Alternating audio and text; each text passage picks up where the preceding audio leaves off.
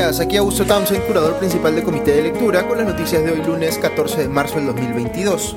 Espero hayan tenido un buen fin de semana. Esta mañana está bien cargada de noticias importantes, sobre todo revelaciones que vimos anoche en los programas dominicales.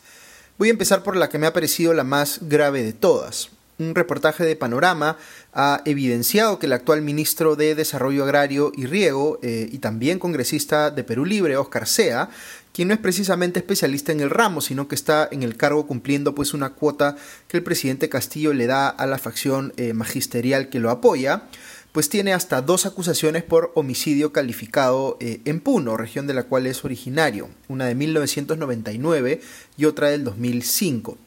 Así como lo oyen, un ministro dos veces acusado de matar a otra persona.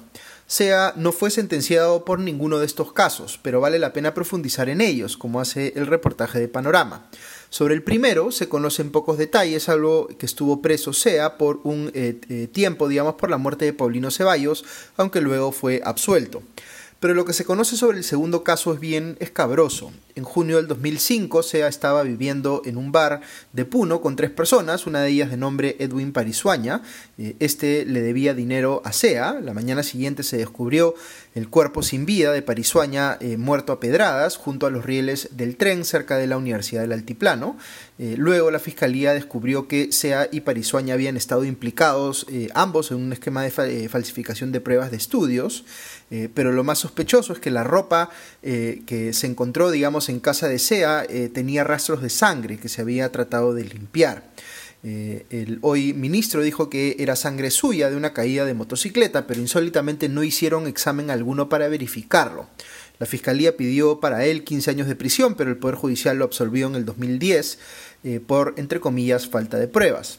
La Corte Suprema luego anuló esa sentencia y dijo que debían practicarse esos exámenes eh, para verificar pues el tema de si la sangre le pertenecía a SEA o podía digamos verificarse ahí una vinculación con la persona fallecida. SEA dejó de presentarse en el proceso penal y fue declarado reo contumaz, es decir, cuando te eh, juzgan en ausencia. Luego lo capturaron en Lima en el 2016 y lo llevaron a Puno a ser juzgado, donde miembros de la familia de eh, la persona asesinada dijeron que estaban siendo amenazados por SEA. Nuevamente decidieron prescindir de los exámenes que había ordenado explícitamente la Corte Suprema y lo volvieron a absolver en el 2017. El actual ministro considera, por tanto, que no hay nada que discutir al respecto, que el Poder Judicial ya lo libró de cuestionamientos. Pero bien vale la pena preguntarse lo siguiente, ¿cómo en el proceso de elegir ministros y antes en el proceso de elegir integrantes de la lista parlamentaria, porque recordemos sea es congresista de la bancada de Perú Libre en primer término, no saltó pues el hecho de que este señor no solo había sido dos veces investigado por eh, homicidio calificado, eh, absuelto de manera muy sospechosa en al menos uno de los casos en el cual había móvil para cometer el crimen y no se examinaron las muestras de sangre en la ropa del acusado, que encima fue eh, reo contumaz en el proceso, que purgó eh, tiempo en prisión eh, y que, digamos, mostró indisposición a colaborar con la justicia. O habrá sido peor aún que estas cosas sí se conocían, pero que igual se dejaron pasar por una suerte de arreglo político.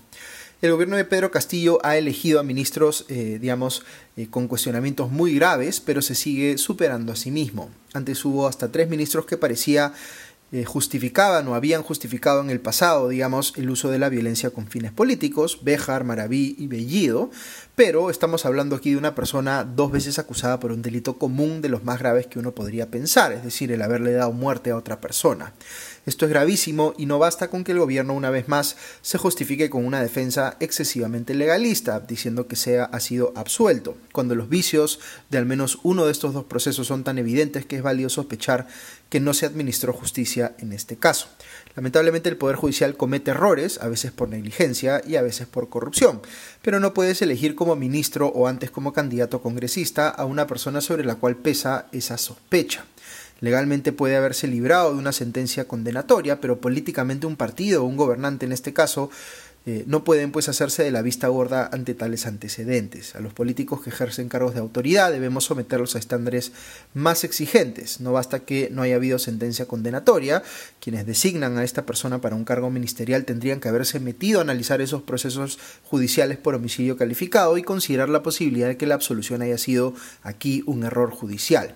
Si los procesos se cerraron eh, en el Poder Judicial, no hay más que hacer por ese lado, pero no significa pues que debamos premiar políticamente a este señor con un ministerio. Sospecho, sin embargo, que la defensa desea por parte del primer ministro Aníbal Torres va a ser así, legalista, diciendo que la absolución judicial significa que no hay nada más que mirar ahí. Esperemos pues que la prensa siga indagando porque son acusaciones que, eh, como les digo, son bastante serias. Ok, hay un segundo escándalo que compromete a otro ministro. Otro reportaje de Panorama mostró ayer que Francisco Gavidia, eh, hermano del actual ministro de Defensa José Luis Gavidia, logró que su empresa de sistemas se adjudique dos contratos con el Estado, uno con la Contraloría por medio millón de soles y otro con el Ministerio de Economía por 90 eh, mil soles, luego de que el segundo asumiera como ministro. El hermano contratista ha tenido varias reuniones con representantes de este gobierno, entre ellos eh, con el ex secretario de Palacio Bruno Pacheco, con quien se juntó en octubre pasado. Aquí hay que recordar que está expresamente prohibido que familiares de ministros contraten con el Estado mientras ellos ejercen el cargo. No es la primera vez que se presenta un caso así y normalmente lo que dicen los familiares contratistas es que venían trabajando en conseguir esos contratos antes de que el familiar fuera nombrado ministro pero lamentablemente para ellos esa es una prohibición objetiva, sencillamente no pueden hacerlo después del nombramiento en cuestión. El ministro Gavidia, sin embargo, respondió en sus redes sociales eh, al reportaje de Panorama diciendo que su hermano no es accionista de la empresa señalada, de nombre Soluciones Precisas de Sistemas, aunque según Panorama es miembro del directorio y accionista minoritario el que el ministro Gavidia no haya incluido en su declaración jurada de intereses la vinculación de su hermano con una empresa contratista del Estado es en sí misma una falta grave atribuible al ministro. Otro reportaje que vale la pena comentar eh, esta mañana es uno que salió en Cuarto Poder y que reveló detalles importantes sobre los eh, varios sobrinos del presidente Castillo que súbitamente muestran signos exteriores de haber mejorado su situación económica, como estar en posesión de autos o de un departamento cuyo costo de alquiler está aparentemente por encima de lo que podrían pagar con eh, los ingresos que perciben habitualmente por sus actividades laborales. Eh, esta no es evidencia concluyente de que estén recibiendo algún tipo de soborno, pero sí son indicios relevantes que ameritan investigar eh, a profundidad cómo financian sus gastos los sobrinos presidenciales. Sobre todo, había cuenta de que esto hay que analizarlo en conexión con las declaraciones que ha dado la aspirante colaboradora eficaz Karelim López y anoche también su abogado César Nakazaki, en el sentido de que, abro comillas, el rol de ellos de permitir el acceso al presidente a que se construyan aparentemente estos eh, negocios ilícitos en el MTC y en el Ministerio de Vivienda, cierro comillas, según Nakazaki. Esto es lo que habría explotado el empresario Samir Villaverde poniéndole camionetas a los sobrinos presidenciales, según el abogado de Carlin López. Estamos hablando aquí de Fray Vázquez Castillo, Gianmarco Castillo y Cledin Vázquez Castillo, quienes han venido utilizando un departamento en Magdalena, cuyo alquiler no está a nombre de ninguno de ellos. De hecho, el reportaje muestra imágenes de ellos saliendo del edificio en uno de estos autos que no les pertenecen, pues habrían decidido dejar el departamento luego de que se advirtiera su presencia en él, según Cuarto Poder. Dicho sea paso, menciono como detalle que el Tribunal de Transparencia y Acceso a la Información del Ministerio de Justicia emitió una resolución que ordena al despacho presidencial a que revele la lista de personas con las que se reunió el presidente de la República en la famosa Casa de Zarratea, es decir, un tribunal autónomo vinculado a un ministerio, nada menos, ha exigido que esa información sea eh, difundida. Y la Defensoría del Pueblo rápidamente ha hecho eco de esa resolución, exigiendo una vez más que se transparente ante la opinión pública con quién se juntó el presidente Castillo en la Casa de Breña. Pero ya que hablamos de eh, un aspirante a colaborar eficaz, eh, el caso de la eh, lobista Karelin López, habría que mencionar también el video que publicó el sábado en sus redes sociales el ex secretario de Palacio Bruno Pacheco. Dice Pacheco, entre comillas, ante tanto atropello y desprestigio contra su persona y por las supuestas amenazas de muerte que estaría recibiendo, está dispuesto a colaborar o a ser colaborador con la justicia, es la frase que él utiliza. Curioso que eh, haya dicho colaborador a secas y no colaborador eficaz, pero en cualquier caso dice que quiere contar la verdad eh, en todos los casos en los que está implicado y que podemos tener la seguridad de que ante un juez o ante un fiscal dirá quién es culpable o inocente, que no le temblará la mano en ese sentido.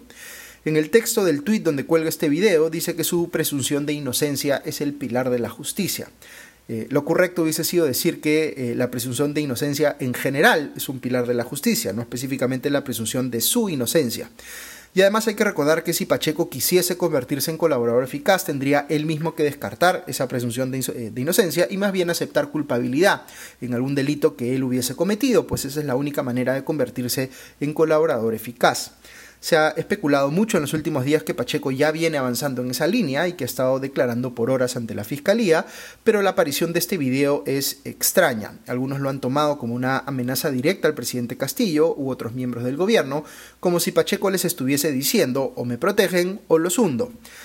¿Es esa amenaza creíble? Pues parece que sí. Eh, Pacheco podría corroborar con más evidencia eh, las acusaciones de Karelim López y ayudar a entender mejor el rol de los empresarios y los sobrinos que están pues en el entorno presidencial.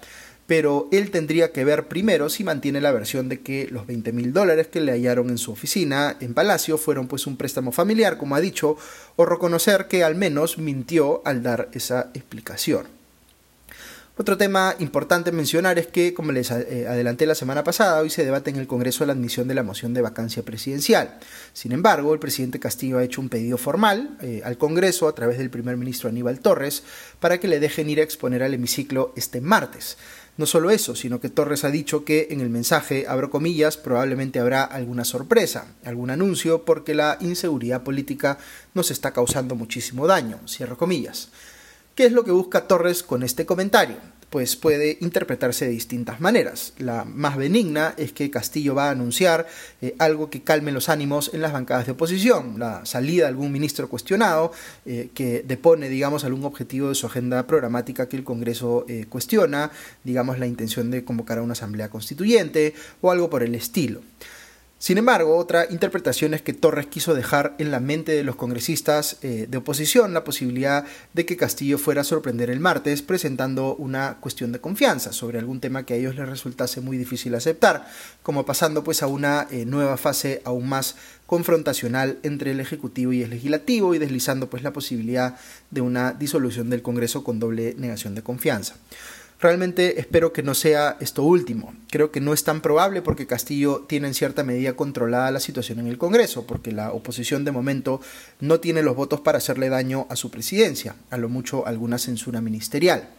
Creo que eh, más está buscando él tomar la iniciativa para evitar que el Congreso se anote una victoria con la mera aprobación a trámite de la moción de vacancia, porque lo que dice la oposición en el Congreso es que no tienen los votos para vacarlo, pero que al menos lo quieren traer al hemiciclo para hacerle algunas preguntas vinculadas a los escándalos alrededor de su presidencia, considerando que él no quiere responderlas directamente. Aquí lo que creo que va a hacer Castillo es tratar de dar a entender que sí tiene la voluntad de responder, pero que es más fácil para él naturalmente controlar la situación cuando va voluntariamente a exponer al Congreso, como ha pedido, que cuando es citado por una moción de vacancia presidencial. Parece que se ha dado cuenta de que no le queda más que responder y quiere hacerlo en sus propios términos. Veo difícil, sin embargo, que la oposición en el Congreso se lo permita así de fácil. Avanza País, por ejemplo, ya ha dicho que esta sería una interferencia, entre comillas, impertinente en la discusión sobre la moción de vacancia, como cita ahora el comercio. Eh, Renovación Popular también ha dicho que eh, eh, podría eventualmente ir el presidente, pero luego de que se haya completado el proceso de vacancia más que impertinente, yo diría inoportuna, porque Castillo eh, ha tenido innumerables oportunidades para dar explicaciones sobre las graves acusaciones que hay en su contra, en contra de personas de su entorno inmediato.